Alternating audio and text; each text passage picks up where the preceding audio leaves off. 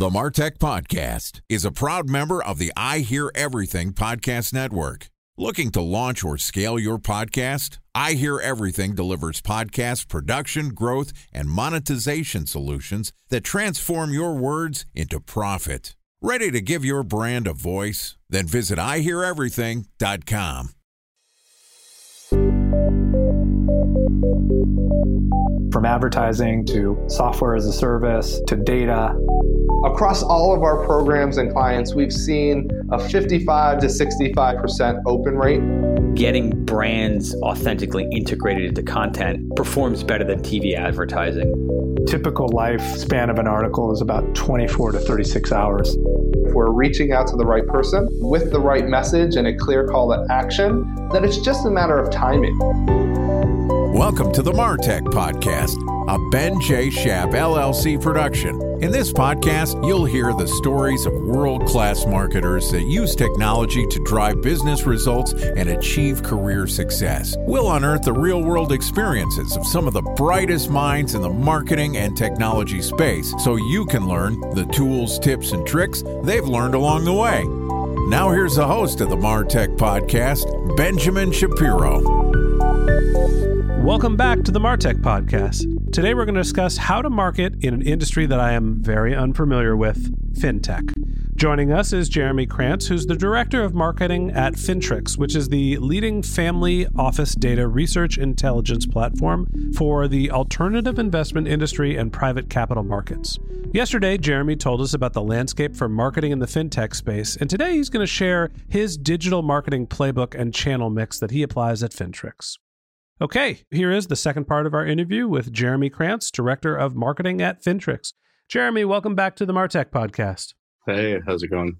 Great to reconnect, and I'm excited to hear a little bit more about how you're using digital marketing in the finance industry. Yesterday, we talked a little bit about the overall landscape, some of the classes of assets, and got into some details about what Fintrx does and how you're trying to make connections between people that are searching for capital kind of on the hush hush and how you're connecting them with extremely high net worth individuals.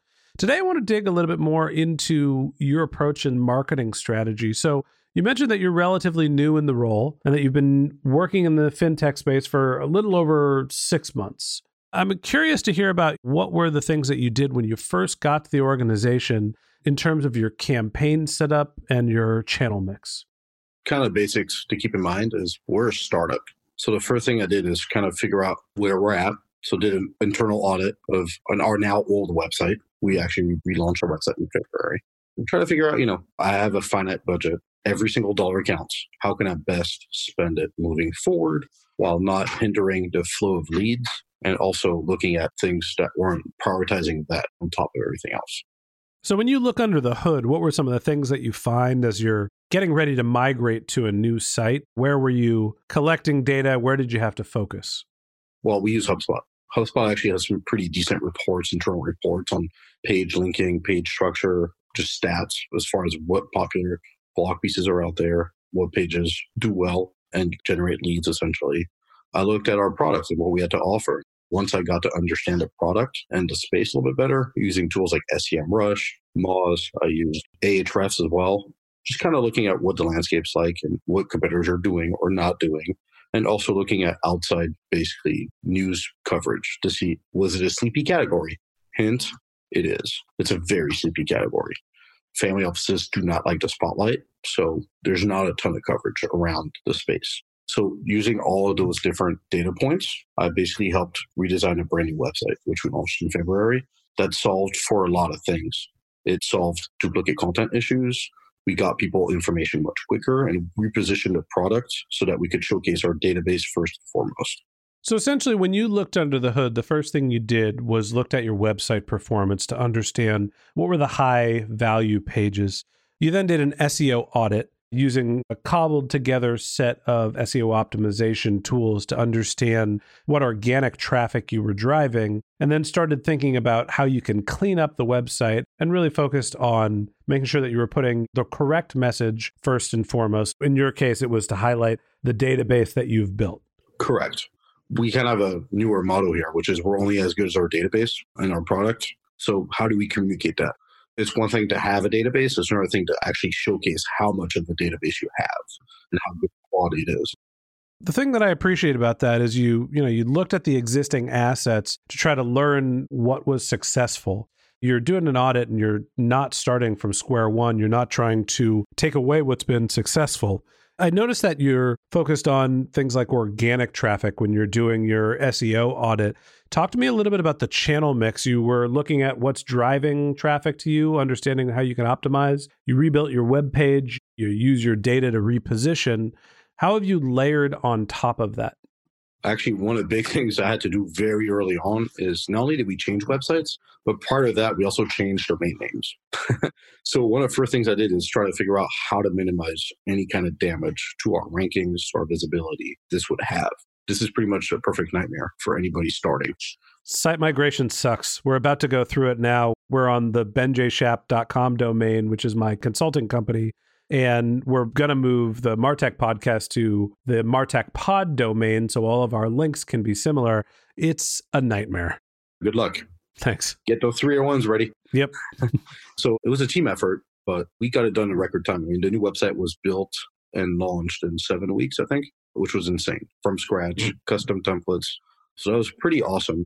But really, what it was is looking at minimizing damage above everything else. What are our top keywords? So I use Search Console. Obviously, analytics isn't really telling me much anymore, just like everybody else. I used uh, Ahrefs. I used SEMrush to also kind of keep track of things very, very closely as well. I used Spicer was another one. I have it set to like every three, four days. What is that tool and what does it do? I've never heard of that one. It's just a ranking tracker, just an additional one. Mm-hmm. I like to have multiple data points for rankings because depending on where the server is, where it's running the query, the rankings are a bit different. I'm a little biased. I am a big fan of Searchmetrics. I'll throw out the caveat that they are a consulting client for me and they put all of the tool sets together so you can use it from all within one universe as opposed to taking disparate data sources. But okay, it's a ranking tracker. Search marketing now is just kind of the law of averages search engine results pages have different formats. As you might know, Google Ads dropping the average position. So, very much on the organic side, if you look at rankings by the number always, it doesn't work that way. If it's raining outside and you're on Mac, you might see different rankings. Somebody at Windows computer in the snowy area of Colorado. It's just the way it is. So having multiple data points or multiple tools, that's more or less the way to go, in my opinion. And looking at averages over time.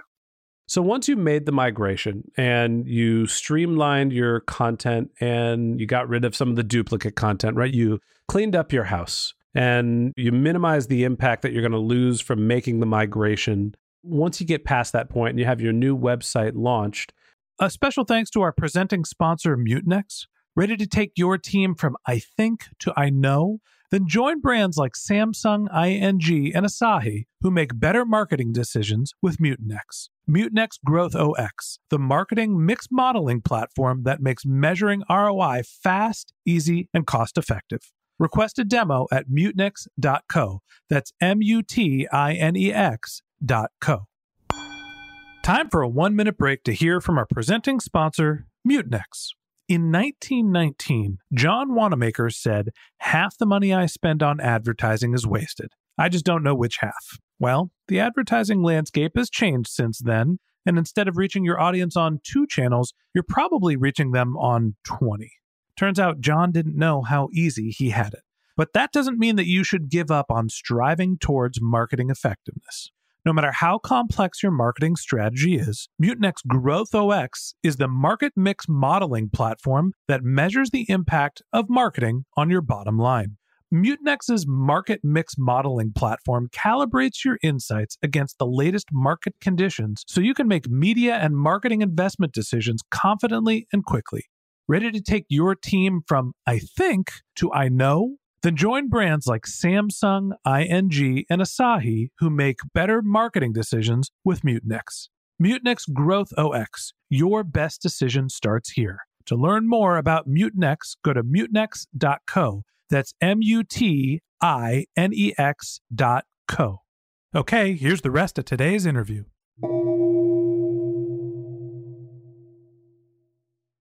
What's your go forward strategy, right? You have now a, a more streamlined asset. How are you trying to drive incremental traffic to that new website? That's through our new content strategy, which I've defined. So we have I have set goals for myself and for the team moving forward. Every month we need to have X amount of pieces out. We have our interview series, which is a new one I had mentioned yesterday to you on the podcast, which is just reaching out and finding people who work with family offices or ultra high net worth individuals and creating anywhere from five to 10 custom questions around what they do, what their challenges are. So most recently we've had lawyers, the first two or three of them. We're now switching into more family offices as well, including one that co-invests quite a bit. So that should be coming out soon as well. Mm-hmm. There's not a ton of family office content out there. There's a couple of them that they're deals that they make that goes out into the news wires here and there. But other than that, it's a very sleepy category. So instead of waiting on Bloomberg or Forbes to cover that space, we decided that we're just going to start covering it. You felt that there was an industry wide content gap for the area of business that you were focusing on for family offices. So you first, once you had your new website up, decided that you were going to focus on your content strategy, right? Improving your reach by embellishing what you're doing on the organic side. Did you do performance marketing to supplement that? A little bit what my challenge was is like trying to figure out what people want to read about into space. What are people hungry for? And then essentially feeding that. Whether or not it lines up with our sales goals, to be perfectly honest, it doesn't always have to be about our product. It really doesn't. Content is great and it feeds into it over time, sure. But becoming a position player that's seen as an authority into space is equally as important as sales. So you're awareness building. You're using your content to try to grow your organic reach and to help people understand that you are an influencer in the family office space. Talk to me about how you're evaluating the performance of that content. And then when you start to do your performance marketing, how are you thinking about managing multi channel attribution? So HubSpot has its limitations. Some things integrate very well. LinkedIn ads, fantastic. Google ads, great. But Microsoft advertising or Quora or any of the other channels, they don't. You have to use UTM strings. It's a little bit murkier. But luckily, it does do a pretty good job picking up on different sources and channels. And I have a set of custom dashboards in there where I can see everything from our lead scoring back to different channels. So, you know, if we have great leads for how many percent are from Google versus Bing versus Twitter, you get the idea. It does do some heavy lifting there. But right now we're in flux trying to launch more aggressively in different areas. LinkedIn advertising is something we're going to grow significantly into, especially as peak ROI is far behind us on Google ads. It's just becoming so expensive. So, talk to me about why your channel mix was mostly organic, and then it seems like on the performance side, you're you're testing a lot of channels, right? You're not investing a ton into each one. Why are you taking a very diversified approach to performance marketing, and why did you prioritize your organic growth first? I'm actually going to counter, and maybe I misspoke, but most of our heavy lifting is Google Ads right now. Okay, so you are doing a fair amount of performance marketing. Yeah. Google Ads is our number one source of leads today. Mm-hmm. But CPCs have crawled up significantly. We're starting to see a point now where it's just getting very expensive because ultimately the barrier of entry on there is pretty low, right? Anybody can launch a Google Ads account in a matter of hours and get going on that. So now what we're doing is I'm trying to take money out of that and I started to do a few sprints in different channels HeroConf last week in Philly. connected with a lot of great minds and saw a lot of great presentations around B2B SaaS and how that plays out on different channels outside of Google Ads. So in the next few weeks, we'll definitely be launching a lot of new campaigns. And I'm very excited to even start doing some remarketing on things like Quora, which is still very new. I think that that could bring some significant financial traffic. Talk to me about how you think the channels that you're testing across the multiple social networks perform specifically in the finance industry. Do you think that there is a better fit for finance in LinkedIn than there is in Twitter? Just broadly marketing for the fintech space. What do you think the right allocation should be across the multiple PPC channels? So, LinkedIn, obviously, depending on your audience targeting, could be very, very effective. But again, the more granular you get with your audience filters and your parameters, the smaller your audience is. Again, you're going to reach a point where you're, you're going to have scalability issues. And that's really what's happened with our Google Ads account, I think, is we've gotten so specific about our queries, traffic's kind of dwindled. We're having a tough time scaling up from that. There's only going to be X amount of people searching for family offices per day on each channel or matching criteria to be in our audience. And I think that's why breaking out that budget away from one channel and taking an omni-channel approach through LinkedIn, Quora, Bing Ads, and anything else that's relevant to the B2B SaaS space makes the most sense. Talk to me about your remarketing strategy. You're reaching out for people that are looking for family audiences. Do you track them around the web once you've engaged them? And what's the way that you're trying to nurture customers? Because I'm doubting that the sales funnel is an impulsive one. I'm guessing that it's a long turnaround time between lead to conversion. Oh, yeah. Our sales cycle is insanely long. It could be anywhere from three, four to nine months sometimes. So our remarketing efforts on Google Ads are pretty limited right now. I'm not a huge fan of the GDN. So display ads right now, not great. It's something inherited from the agency before. I'm going to be testing a few things. Remarketing list for search ads might be our next move on that space. But I think one of the big topics at HeroConf last week in Philadelphia was really Quora. I mean, Quora is evolving very rapidly. They're quite the platform already, and they have the traffic.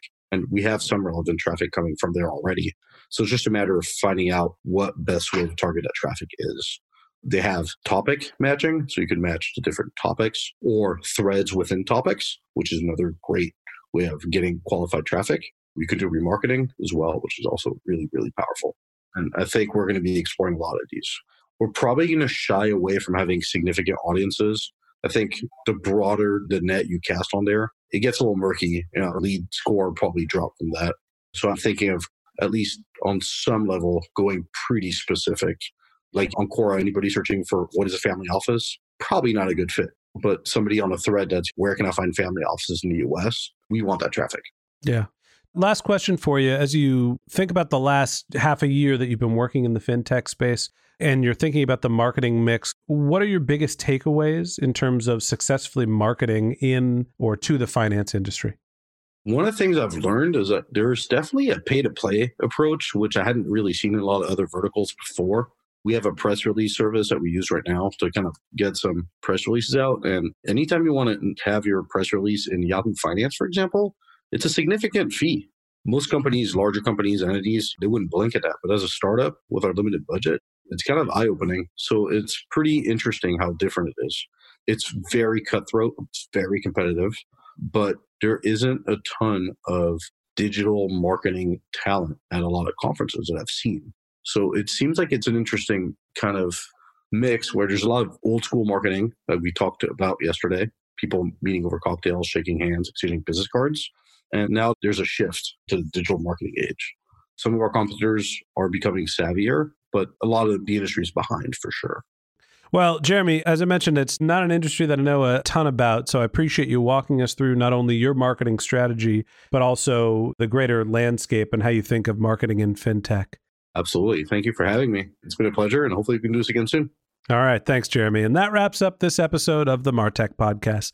Thanks to Jeremy Krantz, the Director of Marketing at Fintrx, for joining us. If you'd like to learn more about Jeremy, you can click on the link to his LinkedIn profile in our show notes. You can send him a tweet at Jeremy Krantz, J E R E M Y K R A N T Z, or you could visit his company's website, which is fintrx.com, F I N T R X.com a couple of links I want to tell you about that are in our show notes. If you didn't have a chance to take notes while you were listening to this podcast, we've got you covered. Just head over to martechpod.com where we have summaries of our episodes and contact information for our guests. If you're a subscriber to the Martech podcast, thanks for being a member of our community. We want to hear from you, so we created benjshap.com slash question, where you can send us your topic suggestions or marketing questions, which we'll answer live on our show. Course, you can always reach out on social media. My handle is Ben J. Shap on LinkedIn and on Twitter, B E N J S H A P. And if you haven't subscribed yet and you want a daily stream of marketing and technology knowledge in your podcast feed, we publish an episode every day during the work week. So hit the subscribe button in your podcast app and we'll be back in your feed tomorrow morning. If you'd prefer to have our content delivered to your inbox, we also have a once a week newsletter with links to our audio players, episode summaries, and the contact information for all of our guests. So to subscribe, go to benjshap.com slash newsletter. Okay, that's it for today, but until next time, my advice is to just focus on keeping your customers happy.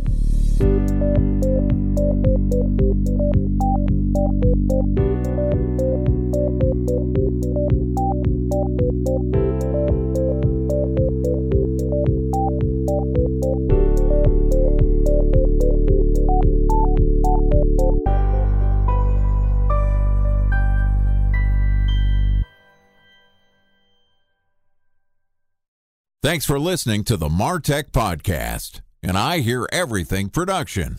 Looking to launch or scale a podcast like this one for your brand? Then visit iheareverything.com.